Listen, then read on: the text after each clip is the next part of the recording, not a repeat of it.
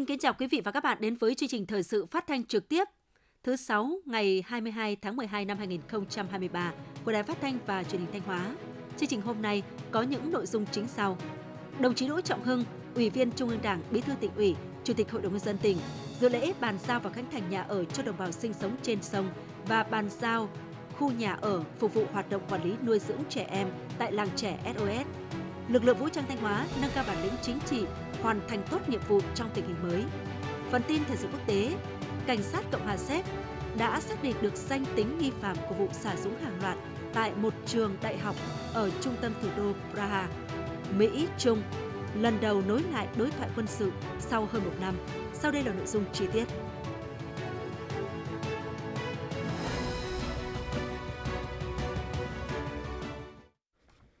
Sáng nay 22 tháng 12, tại phường Nam Ngạn, Ủy ban nhân dân thành phố Thanh Hóa tổ chức lễ bàn giao khánh thành nhà ở cho đồng bào sinh sống trên sông đợt 1, trao quyết định bàn giao đất và kinh phí hỗ trợ xây dựng nhà ở đợt 2, 3 năm 2023 trên địa bàn thành phố Thanh Hóa. Dự buổi lễ có các đồng chí Đỗ Trọng Hưng, Ủy viên Trung ương Đảng, Bí thư tỉnh ủy, Chủ tịch Hội đồng nhân dân tỉnh, Giám mục Nguyễn Đức Cường, Giám mục Giáo phận Thanh Hóa, Chủ tịch Ủy ban Công lý và Hòa bình thuộc Hội đồng Giám mục Việt Nam.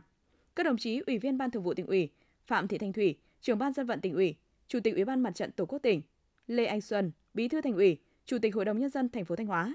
Linh mục Trần Xuân Mạnh, Phó Chủ tịch không chuyên trách Ủy ban Mặt trận Tổ quốc Việt Nam, Chủ tịch Ủy ban Đoàn kết Công giáo Việt Nam, Chủ tịch Ủy ban Đoàn kết Công giáo tỉnh, lãnh đạo một số sở ngành cấp tỉnh và thành phố Thanh Hóa cùng các hộ dân được nhận đất xây dựng nhà ở. Thực hiện nghiêm túc chủ trương của tỉnh ủy về việc hỗ trợ xây dựng nhà ở cho đồng bào nghèo sinh sống trên sông, cấp ủy chính quyền thành phố Thanh Hóa đã phối hợp chặt chẽ với các tổ chức chính trị xã hội, đặc biệt là Tòa Giám mục Thanh Hóa, Ban Bắc Ai Giáo phận Thanh Hóa, đẩy nhanh tiến độ bố trí quỹ đất và đến nay đã giao đất ở tái định cư cho 32 hộ đạt 100%, hỗ trợ kinh phí xây dựng nhà ở 100 triệu đồng một hộ cho 15 hộ đủ điều kiện và thực hiện đầy đủ các chính sách an sinh xã hội, giới thiệu việc làm, tạo sinh kế lâu dài để đồng bào sinh sống trên sông chuyển đổi nghề thuận lợi, ổn định cuộc sống lâu dài. Phát biểu tại buổi lễ, Bí thư tỉnh ủy Đỗ Trọng Hưng bày tỏ vui mừng khi sau nhiều năm sinh sống lênh đênh sông nước, đến nay các hộ đồng bào công giáo có thể đón Giáng sinh trong ngôi nhà mới. Bí thư tỉnh ủy Đỗ Trọng Hưng đánh giá cao, biểu dương cấp ủy chính quyền các cấp thành phố Thanh Hóa đã nỗ lực bố trí đất cho các hộ, đồng thời cảm ơn giám mục Nguyễn Đức Cường, các linh mục, tu sĩ và các nhà tài trợ đã đồng hành phối hợp chặt chẽ với cấp ủy chính quyền trong tỉnh và thành phố Thanh Hóa, vận động và hỗ trợ bà con có được những ngôi nhà trên bờ để có thể an cư lạc nghiệp. Đây không chỉ là niềm vui của đồng bào mà còn là kết quả của sự đoàn kết thống nhất giữa cấp ủy chính quyền tỉnh Thanh Hóa và tòa giám mục Thanh Hóa. Bí thư tỉnh ủy Đỗ Trọng Hưng đề nghị đồng bào khi đã an cư cần nỗ lực chuyển đổi nghề nghiệp để có sinh kế lâu dài, không trở lại nghề sông nước bấp bênh nhiều rủi ro và thực hiện ngay việc giải bản tàu thuyền. Cùng với đó là chăm lo cho con em học hành, ổn định cuộc sống. Đồng chí Bí thư tỉnh ủy tin tưởng Bằng sự nỗ lực vươn lên của mình, các hộ dân được cấp đất làm nhà sẽ có một cuộc sống mới, cùng đóng góp xây dựng thành phố Thanh Hóa ngày càng văn minh, hiện đại. Đồng chí Bí thư tỉnh ủy Đỗ Trọng Hưng, Giám mục Nguyễn Đức Cường, Linh mục Trần Xuân Mạnh và các đồng chí lãnh đạo tỉnh, lãnh đạo thành phố Thanh Hóa cũng đã đến thăm, tặng quà các hộ gia đình sinh sống trên sông được cấp đất làm nhà. Nhân dịp này, Bí thư tỉnh ủy Đỗ Trọng Hưng cũng đã đến thăm các gia đình bà Trần Thị Cổn, ông Lê Trọng Thủy, những gia đình công giáo tiêu biểu ở phường Nam Ngạn, thành phố Thanh Hóa, chúc các gia đình một lễ Giáng sinh an lành hạnh phúc. Đồng chí Bí thư tỉnh ủy mong muốn bà con giáo dân tiếp tục thực hiện tốt các chủ trương của Đảng, chính sách pháp luật của nhà nước, là một giáo dân tốt, một công dân tiêu biểu, sống tốt đời, đẹp đạo. Cũng trong sáng nay ngày 22 tháng 12, đồng chí Đỗ Trọng Hưng, Ủy viên Trung ương Đảng, Bí thư tỉnh ủy, Chủ tịch Hội đồng nhân dân tỉnh cùng các đồng chí lãnh đạo tỉnh và thành phố Thanh Hóa đã dự lễ bàn giao công trình nhà ở phục vụ hoạt động quản lý, nuôi dưỡng trẻ em tại làng trẻ SOS Thanh Hóa. Công trình nhà ở phục vụ hoạt động quản lý nuôi dưỡng trẻ em tại làng trẻ em SOS Thanh Hóa do Tập đoàn Công nghiệp Viễn thông Quân đội tài trợ, có diện tích xây dựng hơn 650 m2, được chia thành 3 khu với quy mô 15 phòng đơn. Công trình nhằm tạo điều kiện cho các mẹ, các dì tại làng trẻ SOS có không gian sinh hoạt ấm cúng và thông thoáng. Ghi nhận những đóng góp của Sở Lao động Thương binh và Xã hội, ban lãnh đạo của làng trẻ SOS Thanh Hóa và Tập đoàn Công nghiệp Viễn thông Quân đội trong triển khai thực hiện công trình đồng chí Bí thư tỉnh ủy Đỗ Trọng Hưng khẳng định, công trình nhà ở phục vụ hoạt động quản lý, nuôi dưỡng trẻ tại làng trẻ SOS là việc làm có ý nghĩa nhân văn và tính giáo dục, chính trị sâu sắc. Để công trình thực sự là ngôi nhà chung, là tổ ấm, ban giám đốc làng trẻ SOS Thanh Hóa và các mẹ, các dì cần chăm lo, giữ gìn, sử dụng công trình hiệu quả, làm sao để cho công trình ngày càng đẹp lên, từ đó góp phần nâng cao chất lượng quản lý, chăm sóc và nuôi dưỡng những mảnh đời trẻ bất hạnh tại làng trẻ, bù đắp sự thiếu thốn tình thương để tiếp bước các em trở thành công dân có ích cho xã hội trong tương lai. Sáng nay 22 tháng 12, Thủ tướng Chính phủ Phạm Minh Chính, Ủy viên Bộ Chính trị đã chủ trì hội nghị toàn quốc về phát triển các ngành công nghiệp văn hóa. Đồng chí Đỗ Minh Tuấn, Phó Bí thư tỉnh ủy, Chủ tịch Ủy ban dân tỉnh chủ trì tại điểm cầu tỉnh Thanh Hóa. Phóng viên Minh Tuyết đưa tin. Trong giai đoạn 2018-2022, các bộ ngành địa phương đã chỉ đạo và phê duyệt các kế hoạch, đề án, quy hoạch liên quan đến phát triển 12 ngành công nghiệp văn hóa như điện ảnh, du lịch văn hóa, nghệ thuật biểu diễn, mỹ thuật, nhiếp ảnh, triển lãm, quảng cáo, kiến trúc, thiết kế, xuất bản, thời trang, phát thanh truyền hình, phần mềm, các trò chơi giải trí, thủ công mỹ nghệ. Bước đầu đã tạo cơ sở pháp lý để khuyến khích đầu tư, phát triển một số lĩnh vực có tiềm năng lợi thế. Trong giai đoạn từ năm 2018 đến năm 2022, giá trị sản xuất của các ngành công nghiệp văn hóa ước đạt hơn 1 triệu tỷ đồng, tương đương khoảng 44 tỷ đô la Mỹ. Tuy nhiên, Việt Nam vẫn chưa có khung pháp lý, cơ chế chính sách cụ thể phù hợp để phát triển công nghiệp văn hóa. Cơ chế phối hợp giữa các bộ ngành địa phương, tổ chức cá nhân doanh nghiệp còn thiếu đồng bộ, nguồn lực đầu tư còn giàn trải, chưa tập trung khai thác các giá trị truyền thống, văn hóa bản địa, sức sáng tạo chưa được phát huy. Kết luận hội nghị, trên cơ sở chỉ ra 6 quan điểm phát triển các ngành công nghiệp văn hóa, Thủ tướng Chính phủ Phạm Minh Chính yêu cầu các cấp, các ngành địa phương, cơ quan tổ chức cần quyết tâm cao hơn, hành động quyết liệt, hiệu quả hơn, tập trung thực hiện các nhiệm vụ giải pháp nhằm phát triển mạnh mẽ công nghiệp văn hóa, khuyến khích mọi sự tìm tòi, sáng tạo, tôn trọng tự do sáng tạo, chú trọng phát triển những ngành có nhiều tiềm năng lợi thế như điện ảnh, nghệ thuật biểu diễn, du lịch văn hóa, thủ công mỹ nghệ, thiết kế phần mềm và các trò chơi giải trí, để đến năm 2030, giá trị gia tăng của các ngành công nghiệp văn hóa đóng góp cao vào GDP. Thủ tướng yêu cầu các bộ ngành cơ quan địa phương liên quan phải tiếp tục cắt giảm, đơn giản hóa thủ tục hành chính, hoàn thiện thể chế, tăng cường quản lý nhà nước, xây dựng cơ chế chính sách ưu đãi, cách tiếp cận phù hợp, bình đẳng về chính sách thuế, đầu tư đất đai, tiếp cận tín dụng và các chính sách để công nghiệp văn hóa phát triển nhanh hơn. Sáng nay 22 tháng 12, đồng chí Lê Đức Giang, Phó Chủ tịch Ủy ban nhân dân tỉnh đã làm việc với trường Đại học Hồng Đức về kết quả hoạt động khoa học công nghệ và đổi mới sáng tạo giai đoạn 2015-2023. Tin của phóng viên Hồng Ngọc. Giai đoạn 2015-2023, cán bộ giảng viên trường Đại học Hồng Đức đã thực hiện 440 đề tài nghiên cứu khoa học các cấp, có 7 sản phẩm là kết quả nghiên cứu được đăng ký bảo hộ, sở hữu trí tuệ và một sản phẩm đang gửi hồ sơ đăng ký. Số lượng đề tài nghiên cứu khoa học do cán bộ giảng viên nhà trường thực hiện cũng như ngân sách dành cho nghiên cứu khoa học tăng dần qua từng năm học. Gần 100% các đề tài dự án đều được ứng dụng trong đào tạo, góp phần nâng cao chất lượng nguồn nhân lực và hiệu quả quản lý tại trường – nhiều đề tài được triển khai ứng dụng trong thực tiễn quản lý sản xuất, đời sống và kinh doanh. Bên cạnh đó, hoạt động nghiên cứu khoa học trong sinh viên, hoạt động hỗ trợ khởi nghiệp và khởi nghiệp đổi mới sáng tạo, hợp tác trong nghiên cứu khoa học được nhà trường đặc biệt quan tâm triển khai và đạt nhiều kết quả tích cực. Các hoạt động trên đã đóng góp trực tiếp vào việc nâng cao chất lượng đội ngũ cán bộ giảng viên, đào tạo nguồn nhân lực chất lượng cao, ngày càng khẳng định vị thế và thương hiệu của nhà trường về khoa học công nghệ trong nước và quốc tế. Phát biểu kết luận buổi làm việc, Phó Chủ tịch Ủy ban dân tỉnh Lê Đức Giang nhấn mạnh, để trường Đại học Hồng Đức trở thành trung tâm nghiên cứu đổi mới sáng tạo của tỉnh, của khu vực, trong nước và quốc tế, nhiệm vụ đặt ra là hết sức lớn, cần sự nỗ lực cố gắng của cả tập thể cán bộ, giảng viên nhà trường. Phó Chủ tịch Ủy ban dân tỉnh đề nghị tập thể cán bộ giảng viên trường Đại học Hồng Đức tiếp tục đoàn kết, đẩy mạnh các hoạt động đổi mới sáng tạo, nghiên cứu khoa học. Trong đó, nhà trường cần chú trọng nghiên cứu, đề xuất các giải pháp nâng cao năng suất lao động trong các lĩnh vực, các giải pháp thích ứng với biến đổi khí hậu, cơ chế chính sách thúc đẩy đổi mới sáng tạo trong nhà trường và trên địa bàn tỉnh, đề xuất cơ chế chính sách giúp tỉnh thúc đẩy phát triển kinh tế xã hội, nghiên cứu xây dựng các sản phẩm mang thương hiệu Hồng Đức, mang thương hiệu của tỉnh, tập trung xây dựng ba nhóm nghiên cứu mạnh ở các lĩnh vực. Mỗi cán bộ giảng viên ngoài làm tốt nhiệm vụ giảng dạy nghiên cứu khoa học, làm tốt vai trò đại sứ lan tỏa những điểm mạnh, góp phần xây dựng trường đại học Hồng Đức ngày càng phát triển, đóng góp xứng đáng vào mục tiêu phát triển kinh tế xã hội của Thanh Hóa và đất nước. Quý vị và các bạn đang nghe chương trình thời sự phát thanh của Đài Phát thanh Truyền hình Thanh Hóa. Chương trình đang được thực hiện trực tiếp trên sóng FM tần số 92,3 MHz.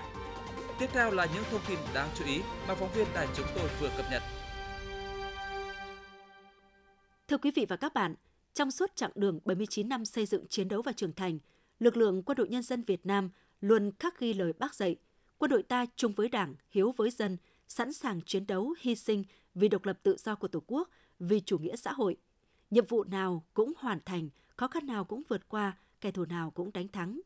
Đây cũng là kim chỉ nam để Bộ Chỉ quân sự tỉnh Thanh Hóa luôn đổi mới toàn diện công tác giáo dục, xây dựng bản lĩnh chính trị cho cán bộ chiến sĩ, từ đó nâng cao chất lượng thực hiện nhiệm vụ trong tình hình mới. Xác định việc rèn luyện, nâng cao bản lĩnh chính trị có ý nghĩa quyết định trong xây dựng sức mạnh quân đội. Đảng ủy, Bộ Chỉ huy quân sự tỉnh Thanh Hóa luôn đa dạng các hình thức tuyên truyền, giáo dục, các chỉ thị, nghị quyết của Đảng, cấp ủy các cấp về quân sự, nâng cao bản lĩnh chính trị cho cán bộ chiến sĩ lực lượng vũ trang. Đồng thời đẩy mạnh việc học tập và làm theo tư tưởng đạo đức phong cách Hồ Chí Minh gắn với cuộc vận động, phát huy truyền thống, cống hiến tài năng, xứng danh bộ đội Cụ Hồ trong thời kỳ mới. Bộ Chỉ huy quân sự tỉnh đặc biệt chú trọng nâng cao chất lượng, hiệu quả công tác kiểm tra, giám sát và kỷ luật Đảng để chủ động phát hiện, ngăn chặn kịp thời và xử lý nghiêm những biểu hiện suy thoái về tư tưởng chính trị, đạo đức lối sống trong cán bộ, chiến sĩ. Thiếu tá Nguyễn Ngọc Danh, trợ lý thanh niên, Bộ Chỉ huy quân sự tỉnh Thanh Hóa nói: Cán bộ, đoàn viên thanh niên lực lượng vũ trang tỉnh Thanh Hóa xác định việc xây dựng bản lĩnh chính trị, nâng cao trình độ về mọi mặt là yếu tố quyết định để thực hiện thắng lợi mọi nhiệm vụ được giao. Vì thế, chúng tôi luôn chấp hành nghiêm chỉ thị, nghị quyết của các cấp ủy Đảng, kế hoạch, chương trình hành động của đại, độ, đại hội đoàn các cấp, luôn sung kích đi đầu trong thực hiện mọi nhiệm vụ, có hoài bão lớn, khát vọng, cống hiến, góp phần xây dựng tổ chức đảng trong sạch vững mạnh, cơ quan đơn vị vững mạnh toàn diện, mẫu mực tiêu biểu.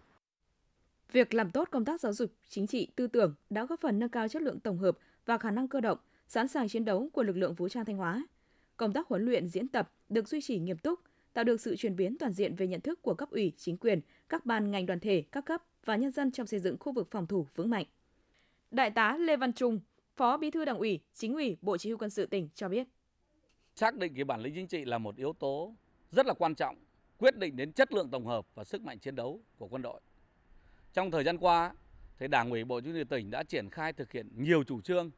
biện pháp hiệu quả để góp phần nâng cao cái bản lĩnh chính trị cho cán bộ chiến sĩ hoàn thành xuất sắc mọi nhiệm vụ. Lãnh đạo chỉ đạo triển khai thực hiện nghiêm túc, có hiệu quả các chỉ thị, nghị quyết, quy định, quyết định, kết luận của Trung ương, của Quân ủy Trung ương và của Đảng ủy quân khu, của tỉnh ủy về công tác xây dựng chỉnh đốn Đảng. Tập trung xây dựng đội ngũ cán bộ lãnh đạo, chỉ huy, quản lý có bản lĩnh chính trị vững vàng, tiền phong gương mẫu, đủ năng lực, trình độ đáp ứng với yêu cầu nhiệm vụ. Nhìn lại chặng đường đã qua, mỗi cán bộ chiến sĩ lực lượng vũ trang tỉnh Thanh Hóa luôn gánh vác những nhiệm vụ khó khăn, nguy hiểm, đi đầu trong phòng thủ dân sự, phòng chống dịch bệnh, làm tốt công tác dân vận, giúp dân xóa đói giảm nghèo, xây dựng nông thôn mới và thực hiện các chính sách hậu phương quân đội, xây dựng cơ sở chính trị vững mạnh toàn diện, thế trận lòng dân ngày càng vững chắc trong tình hình mới. Thưa quý vị và các bạn, những năm qua, công tác đối ngoại quốc phòng luôn được Bộ Chỉ huy quân sự tỉnh Thanh Hóa triển khai đồng bộ toàn diện, đạt được nhiều kết quả tích cực, qua đó góp phần thắt chặt tình đoàn kết gắn bó giữa quân và dân hai nước Việt Nam Lào, hai tỉnh Thanh Hóa Hủa Phan xây dựng tuyến biên giới hòa bình ổn định, cùng hợp tác và phát triển. Bài viết của phóng viên Vân Anh. Huyện Mường Lát có 105 km đường biên giới tiếp giáp với các huyện Sốp Bâu và Viêng Say tỉnh Hủa Phăn, nước Cộng hòa Dân chủ Nhân dân Lào để tạo thuận lợi trong việc giao tiếp với người dân và trao đổi thông tin tình hình với các lực lượng chức năng của nước bạn Lào. Ngày 15 tháng 12 năm 2023, Ban Chỉ huy quân sự huyện Mường Lát đã thành lập câu lạc bộ tiếng Lào nhằm tăng cường dạy và học tiếng Lào cho cán bộ, nhân viên trong đơn vị. Đây là câu lạc bộ tiếng Lào đầu tiên của Bộ Chỉ huy quân sự tỉnh Thanh Hóa và của quân khu 4. Thiếu tá Lê Văn Tuấn, trợ lý chính trị Ban Chỉ huy quân sự huyện Mường Lát cho biết. Sau học tập thì phần lớn cán bộ chiến sĩ Ban Chỉ huy quân sự huyện đã giao tiếp, giao lưu cái nội dung về giao tiếp cơ bản. Thì thông qua cái nội dung học tập này thì góp phần nâng cao cái kiến thức, trình độ về ngôn ngữ tiếng Lào cho cán bộ chiến sĩ ban chỉ huy huyện và có thể khả năng giao tiếp được với người dân địa phương ở khu vực giáp biên giới. Thì thông qua việc giao tiếp này thì có thể cán bộ chiến sĩ nắm được cái tình hình địa phương, khu vực giáp danh Tuyến biên giới đất liền Thanh Hóa Hủa Phăn dài 213,6 km, thực hiện công tác đối ngoại quốc phòng, hàng năm Bộ Chỉ huy quân sự tỉnh tổ chức ký kết biên bản hợp tác thực hiện nhiệm vụ quân sự quốc phòng với Bộ Chỉ huy quân sự tỉnh Hủa Phăn, đồng thời duy trì giao ban đối ngoại mỗi năm một lần giữa hai bên để trao đổi kinh nghiệm xây dựng lực lượng vững mạnh toàn diện, thống nhất các nội dung trong thực hiện nhiệm vụ bảo vệ, giữ vững ổn định an ninh biên giới, củng cố quốc phòng, tạo điều kiện phát triển kinh tế xã hội của mỗi nước chủ động phối hợp hiệu quả với lực lượng chức năng của nước bạn nắm tình hình liên quan đến an ninh chính trị, các vấn đề trật tự an toàn xã hội trên địa bàn biên giới. Thượng tá Lê Thanh Hải, chính trị viên Ban Chế quân sự huyện Mường Lát cho biết. Tất cả các lực lượng ở trên địa bàn, nhất là lực lượng vũ trang, thì chúng tôi đã thường xuyên làm tốt cái công tác phối hợp. Phối hợp để nắm tình hình trên toàn tuyến biên giới, để từ đó để chúng tôi tham mưu cho cấp ủy chính quyền và cấp trên để có cái chủ trương cái giải pháp để ổn định tình hình giữa hai bên biên giới. Chính vì vậy là trong cái thời gian qua thì cái tình hình về quốc phòng và an ninh ở trên địa bàn à, luôn luôn ổn định. Đặc biệt trong thời gian qua, Bộ Chỉ huy quân sự tỉnh Thanh Hóa đã chỉ đạo đội quy tập sang tỉnh Hồ Phan thực hiện tốt nhiệm vụ tìm kiếm quy tập hải cốt liệt sĩ là quân tình nguyện và chuyên gia Việt Nam hy sinh tại Lào về nước. Đồng thời kết hợp nắm tình hình tham mưu giúp chính quyền địa phương trong công tác xây dựng cơ sở, tham gia công tác xã hội xóa đói giảm nghèo, phòng chống thiên tai ở địa bàn nước bạn, tô thắm thêm truyền thống làm sáng tỏ hình ảnh bộ đội Cụ Hồ, góp phần vào công tác đối ngoại và quảng bá hình ảnh đất nước con người Việt Nam. Từ năm 2012 đến nay, đội quy tập Bộ chế quân sự tỉnh đã khảo sát, tìm kiếm cất bốc được 209 hài cốt liệt sĩ đưa về nước an táng. Trung tá Lê Hữu Tuấn, đội trưởng đội quy tập chia sẻ. Nhân dân các bộ tộc tỉnh Hồ Phan đã tạo mọi điều kiện dẫn đường cùng với đơn vị đi tìm kiếm các liệt sĩ ở những nơi, những trọng điểm mà cán bộ, chiến sĩ lực lượng quân tình nguyện Việt Nam và chuyên gia đã từng chiến đấu, công tác và hy sinh Suốt thời gian công tác, chúng tôi luôn thực hiện tốt phương châm đường lối đối ngoại của Đảng, giữ nghiêm kỷ luật dân vận, thắt chặt làm sâu sắc thêm mối quan hệ hữu nghị đặc biệt của hai nhà nước và nhân dân Việt Nam, Lào. Để nâng cao mối quan hệ hữu nghị hợp tác đặc biệt trong nhiều năm qua, Bộ Chỉ huy quân sự tỉnh Thanh Hóa và Bộ Chỉ huy quân sự tỉnh Hồ Phan tiếp tục tăng cường hợp tác đoàn kết, giúp đỡ nhau cùng phát triển, đẩy mạnh các hoạt động trao đổi thông tin về tình hình quốc phòng an ninh mà hai bên quan tâm, cùng nhau vun đắp thêm truyền thống tình cảm đoàn kết, hữu nghị đặc biệt, hợp tác toàn diện giữa hai dân tộc, hai đảng, hai nhà nước nói chung và hai tỉnh Thanh Hóa Hồ Phan nói riêng ngày càng bền vững đi vào chiều sâu.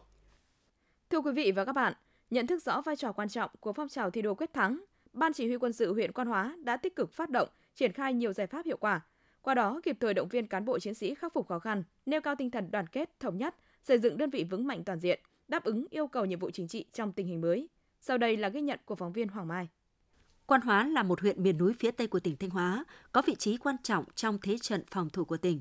Nhận thức đúng đắn đầy đủ vị trí chiến lược của địa phương, với chức năng là lực lượng nòng cốt, hàng năm Đảng ủy, Ban chỉ quân sự huyện đã chủ động phối hợp với các ban ngành đoàn thể, nghiên cứu đề xuất tham mưu cho huyện ủy, Hội đồng nhân dân, Ủy ban nhân dân huyện ban hành nhiều nghị quyết chỉ thị kế hoạch nhằm cụ thể hóa công tác quân sự quốc phòng phù hợp với đặc điểm của địa phương, qua đó tạo động lực và sức lan tỏa mạnh mẽ trong cán bộ chiến sĩ và nhân dân. Đồng thời, để tạo không khí thi đua sôi nổi trong toàn đơn vị, Hội đồng thi đua khen thưởng, Ban chỉ quân sự huyện đã lãnh đạo chỉ đạo cơ quan chính trị xây dựng kế hoạch đăng ký giao ước thi đua đến từng tập thể cá nhân với nội dung chỉ tiêu cụ thể sát với nhiệm vụ chính trị của đơn vị, thực hiện tốt việc đánh giá xếp loại thi đua hàng tháng đối với cơ quan, ban chỉ quân sự huyện và ban chỉ quân sự các xã thị trấn, triển khai hiệu quả công tác khen thưởng các tập thể cá nhân có thành tích xuất sắc, đảm bảo chính xác kịp thời. Thiếu tá Lê Đình Cường, chính trị viên, Phó ban chỉ huy quân sự huyện Quan Hóa cho biết. Để thực hiện phong trào thi đua quyết thắng, thì ban chỉ huy quân sự huyện đã tổ chức giáo dục quán triệt đến toàn bộ cán bộ sĩ quan, quân nhân, doanh nghiệp trong lực lượng thường trực và lực lượng dự động viên, nắm chắc cái mục tiêu, chỉ tiêu phong trào thi đua và đồng thời là các cấp ủy, rồi chỉ huy, lãnh đạo chỉ các đơn vị đã có cái nhiều cái biện pháp như là kết hợp cái phong trào thi đua cái tháng với các giai đoạn thi đua, các đợt thi đua và các phong trào thi đua cao điểm để à, tổ chức các cái hoạt động thi đua chặt chẽ à, đạt hiệu quả tốt. Cái thứ hai là gắn cái phong trào thi đua quyết thắng với các cái nhiệm vụ chính trị trọng tâm của đơn vị, của các cái ngành, các cấp. Theo thiếu tá Hà Văn Nhiệm, trợ lý chính sách, ban chỉ quân sự huyện Quan Hóa hưởng ứng các phong trào thi đua quyết thắng do đơn vị phát động bản thân đồng chí đã nêu cao tinh thần làm việc tự giác học hỏi nghiên cứu, nâng cao trình độ chuyên môn nghiệp vụ để tham mưu cho cấp ủy hoàn thành tốt nhiệm vụ được giao, đặc biệt là công tác chính sách. Thì, à, thứ nhất về bản thân thì à, phụ trách các mảng công tác chính sách ấy. Thì thứ nhất là thường xuyên à, tham mưu cho đảng ủy chỉ huy thực hiện tốt cái, cái công tác quán triệt các cái công văn các chỉ thị nghị quyết của quân ủy trung ương rồi là quân khu, tỉnh về thực hiện công tác chính sách trong những năm vừa qua. Thì hiện nay thì đã tham mưu và cho đảng ủy chỉ huy cũng như là tổ chức chi trả chế độ 142 cho 973 đối tượng với số tiền là 4 tỷ 626 triệu 800 nghìn đồng. Còn đối với quyết định ờ, 62 là 729 đối tượng với số tiền là 2 tỷ 963 triệu đồng. Xác định năm 2023 là năm bản lề có vai trò hết sức quan trọng trong việc hoàn thành các mục tiêu nhiệm vụ nhiệm kỳ 2020-2025. Do đó, Đảng ủy quán triệt triển khai thực hiện nghị quyết Đại hội Đảng các cấp gắn với nghị quyết Trung ương 4 khóa 12 về đẩy mạnh xây dựng chỉnh đốn Đảng và hệ thống chính trị, nâng cao năng lực lãnh đạo, sức chiến đấu của các cấp ủy, tri bộ và nâng cao chất lượng tham mưu cho cấp ủy chính quyền địa phương, chỉ đạo thực hiện thắng lợi nhiệm vụ quân sự quốc phòng, xây dựng tri bộ 4 tốt, Đảng bộ cơ sở 4 tốt, tích cực tham mưu xử lý kịp thời các tình huống xảy ra, góp phần giữ vững an ninh chính trị, trật tự an toàn xã hội, tạo môi trường thuận lợi cho phát triển kinh tế xã hội địa phương, hoàn thành 100% chương trình huấn luyện cho bộ đội thường trực, dân quân tự vệ, dự bị động viên. Kết quả 100% đạt yêu cầu, gần 90% khá giỏi, đảm bảo an toàn tuyệt đối. Đồng chí Hà Văn Ba, chỉ huy trưởng Ban chỉ quân sự thị trấn Hồi Xuân, huyện Quan Hóa cho biết. Hàng năm là cũng trên ờ, cơ sở là cũng ờ, bám sát cái kế hoạch của cấp trên là chuẩn bị ờ, các cái mô hình học cụ thao trường bài tập và trên cơ sở kế hoạch được phê duyệt thì hàng năm thì cứ ban chỉ huy quân sự là tiến hành huấn luyện cho các đối tượng lực lượng dân quân để nâng cao cái trình độ thực hiện nhiệm vụ tư tưởng chính trị và cũng như là cái nhiệm vụ chuyên môn của dân quân trong thực hiện các nhiệm vụ ở địa phương. Cùng với đó, lực lượng vũ trang trong toàn huyện thực hiện tốt hiệu quả phong trào lực lượng vũ trang chung sức xây dựng nông thôn mới nâng cao, nông thôn mới kiểu mẫu, phong trào lực lượng vũ trang chung tay vì người nghèo, không để ai bị bỏ lại phía sau. Lực lượng vũ trang nâng bước em đến trường, đồng thời tích cực tham gia giúp nhân dân khắc phục hậu quả thiên tai. Nhờ thực hiện tốt phong trào thi đua quyết thắng, lực lượng vũ trang huyện Quan Hóa đã có những đóng góp tích cực thúc đẩy phát triển kinh tế xã hội, giữ vững an ninh chính trị, trật tự an toàn xã hội trên địa bàn thực hiện đợt cao điểm phòng chống tội phạm dịp trước, trong và sau Tết Nguyên đán Giáp Thìn. Tại trạm kiểm soát biên phòng cửa khẩu quốc tế Nam Mèo, đội đặc nhiệm phòng chống ma túy và tội phạm, Bộ đội biên phòng tỉnh Thanh Hóa chủ trì phối hợp với đồn biên phòng cửa khẩu quốc tế Nam Mèo, lực lượng thuộc Cục Hải quan Thanh Hóa vừa tiến hành bắt quả tang đối tượng Cong Vang Siong, sinh năm 1987, quốc tịch Lào, đang có hành vi vận chuyển trái phép chất ma túy qua biên giới. Tại hiện trường, lực lượng chức năng thu giữ 12 bánh heroin, 22.400 viên ma túy tổng hợp, 12,1 kg ketamine, tổng trọng lượng ma túy các loại khoảng 21,1 kg. Một khẩu súng ngắn có ký hiệu P365. 100 viên đạn và một số tăng vật khác được ngụy trang, cất giấu trong xe ô tô bán tải mang biển kiểm soát Lào LH8399. Quá trình tổ chức phá án đảm bảo tuyệt đối an toàn về người, vũ khí trang bị. Hiện lực lượng đánh án đã tiến hành lập biên bản bắt người phạm tội quả tang, tạm giữ đối tượng và tăng vật có liên quan để tiếp tục điều tra, làm rõ. Chương trình thời sự xin được tiếp tục với những thông tin đáng chú ý khác. Ban Quản lý Khu Kinh tế Nghi Sơn và các khu công nghiệp tỉnh vừa phối hợp với Mobifone tỉnh Thanh Hóa tổ chức hội thảo giới thiệu các giải pháp hỗ trợ chuyển đổi số và mô hình nhà máy thông minh. Tại hội thảo, đại diện Mobifone đã trình bày các giải pháp chuyển đổi số dành cho doanh nghiệp, nhà máy tại các khu công nghiệp trên địa bàn. Nổi bật là giải pháp thực tế ảo, thực tế tăng cường Mobifone VR360. Giải pháp này hỗ trợ số hóa không gian toàn cảnh, không gian bên trong và các máy móc thiết bị của các doanh nghiệp nhà máy, mang đến cái nhìn tổng quát nhất, chân thực nhất về những hình ảnh của doanh nghiệp, hỗ trợ công tác truyền thông hình ảnh của doanh nghiệp đến với đối tác và khách hàng. Việc Mobifone tỉnh Thanh Hóa và Ban Quản lý Khu Kinh tế Nghi Sơn và các khu công nghiệp tỉnh phối hợp tổ chức thành công hội thảo giới thiệu các giải pháp hỗ trợ chuyển đổi số và mô hình nhà máy thông minh, góp phần nâng cao hiệu quả cạnh tranh và chất lượng hoạt động của doanh nghiệp trong thời đại công nghệ số. Thưa quý vị và các bạn, Bước sang tháng cuối cùng của năm 2023, thị trường bất động sản tại Thanh Hóa tiếp tục có những tín hiệu khởi sắc, giao dịch mua bán tăng. Đặc biệt những dự án nhà phố trung tâm nằm bên các trục đại lộ lớn, sẵn sàng bàn giao ngay đang trở thành tâm điểm chú ý của người dân có nhu cầu mua nhà để ở và giới đầu tư. Dự án khu đô thị mới thuộc dự án số 4, khu đô thị mới trung tâm thành phố Thanh Hóa với tên gọi Central Riverside đang là tâm điểm chú ý của đông đảo các nhà đầu tư trong và ngoài tỉnh. Central Riverside có vị trí kề cận những trục đại lộ lớn bậc nhất xứ Thanh như đại lộ Nam Sông Mã, đại lộ Nguyễn Hoàng kết nối với đô thị Vin. Đặc biệt, sắp tới đây, khi thành phố Thanh Hóa khởi công dự án đầu tư mở rộng đại lộ Nam Sông Mã giai đoạn 2 với tuyến đường dài gần 12 km, rộng 6-7 m, tổng mức đầu tư lên đến 1.934 tỷ đồng, thì Central Riverside sẽ chiếm giữ vị trí trung tâm của thành phố Thanh Hóa, trên trục đường huyết mạch, kết nối hai đô thị sầm uất bậc nhất xứ Thanh là thành phố Thanh Hóa, thành phố Sầm Sơn và đón chọn cơ hội giao thương rộng mở. Khu đô thị mới thuộc dự án số 4 do chủ đầu tư là công ty cổ phần đầu tư bất động sản Taseco thực hiện đủ điều kiện được bán và cho thuê đối với nhà ở hình thành trong tương lai theo công văn số 7935 của Sở Xây dựng tỉnh Thanh Hóa từ ngày 13 tháng 11 năm 2023. Với ưu thế pháp lý đầy đủ, vị trí đắc địa, hạ tầng hoàn thiện, sản phẩm đủ điều kiện bàn giao ngay trong tháng 12 năm 2023, nhiều nhà đầu tư đánh giá Central Riverside sẽ trở thành tâm điểm bất động sản Thanh Hóa thời gian tới. Sau khi đi vào vận hành chính thức, dự án hứa hẹn mang đến cuộc sống đầy đủ, tiện nghi, đẳng cấp cho cư dân sinh sống nơi đây. Năm 2023, toàn tỉnh phấn đấu trồng rừng đạt trên 10.000 hecta rừng tập trung và 7,1 triệu cây xanh, cây phân tán. Để hoàn thành kế hoạch trồng rừng, ngay từ đầu năm 2023, các đơn vị và các địa phương đã triển khai nhiều giải pháp, trong đó chú trọng công tác chuẩn bị về hiện trường, cây giống để đảm bảo hoàn thành kế hoạch trồng rừng. Sở Nông nghiệp và Phát triển nông thôn tỉnh đã tham mưu cho Ủy ban nhân dân tỉnh ban hành kế hoạch về tổ chức thực hiện Tết trồng cây, đời đời nhớ ơn Bác Hồ xuân Quý Mão 2023. Đồng thời giao kế hoạch trồng rừng đến Ủy ban nhân dân các huyện, thị xã thành phố và các đơn vị cơ sở nhằm chủ động công tác chuẩn bị hiện trường, cây giống để ngay từ đầu năm thời tiết thuận lợi tổ chức giao quân trồng rừng. Với sự cố gắng chủ động, các địa phương đơn vị trên địa bàn tỉnh, tính đến tháng 10 năm 2023, các địa phương trong tỉnh đã chuẩn bị được 23,5 triệu cây giống, trồng mới 10.025 hecta rừng tập trung, đạt 100,2% kế hoạch. Cùng với trồng mới rừng tập trung, các ngành người dân đã trồng 6,2 triệu cây phân tán, chủ động triển khai chăm sóc rừng trồng mới và bảo vệ an toàn hơn 60.836 hecta rừng, chăm sóc hơn 40.000 hecta rừng.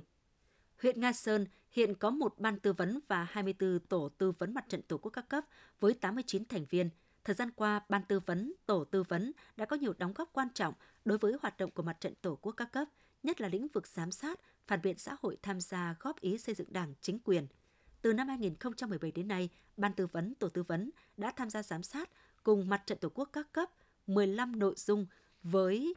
145 lượt đoàn giám sát tại 145 đơn vị xã, thị trấn, trường học, 196 lượt thôn, 41 trường học, 232 công trình, 16 trang trại chăn nuôi. Sau giám sát, Ban Thường trực Ủy ban Mặt trận Tổ quốc các cấp đã góp ý ban hành 174 thông báo kết luận, chỉ ra 326 nội dung còn hạn chế, 84 nguyên nhân, 108 biện pháp khắc phục, tổng hợp gửi cấp có thẩm quyền 224 ý kiến kiến nghị khắc phục, giải quyết những vấn đề còn tồn tại hạn chế. Ban tư vấn, tổ tư vấn đã tham gia phản biện 87 cuộc, nêu rõ 274 ý kiến phản biện kiến nghị bổ sung, điều chỉnh một số mục tiêu chương trình và các giải pháp trong các dự thảo, các văn bản. Cơ bản, các ý kiến phản biện của Ban tư vấn, tổ tư vấn được cấp ủy chính quyền tiếp thu, chỉnh sửa. Sáng 22 tháng 12, bà Nguyễn Thị Oanh, trưởng phòng giáo dục và đào tạo thành phố Thanh Hóa xác nhận thông tin.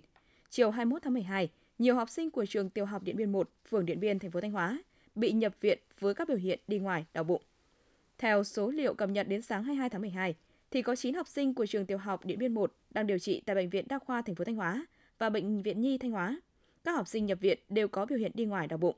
Trao đổi nhanh với một số phụ huynh của trường tiểu học Điện Biên 1 cho biết, sau buổi ăn trưa ngày 21 tháng 12 đến đầu giờ chiều cùng ngày đã có học sinh bị nôn, được giáo viên gọi phụ huynh đến đưa về nhà.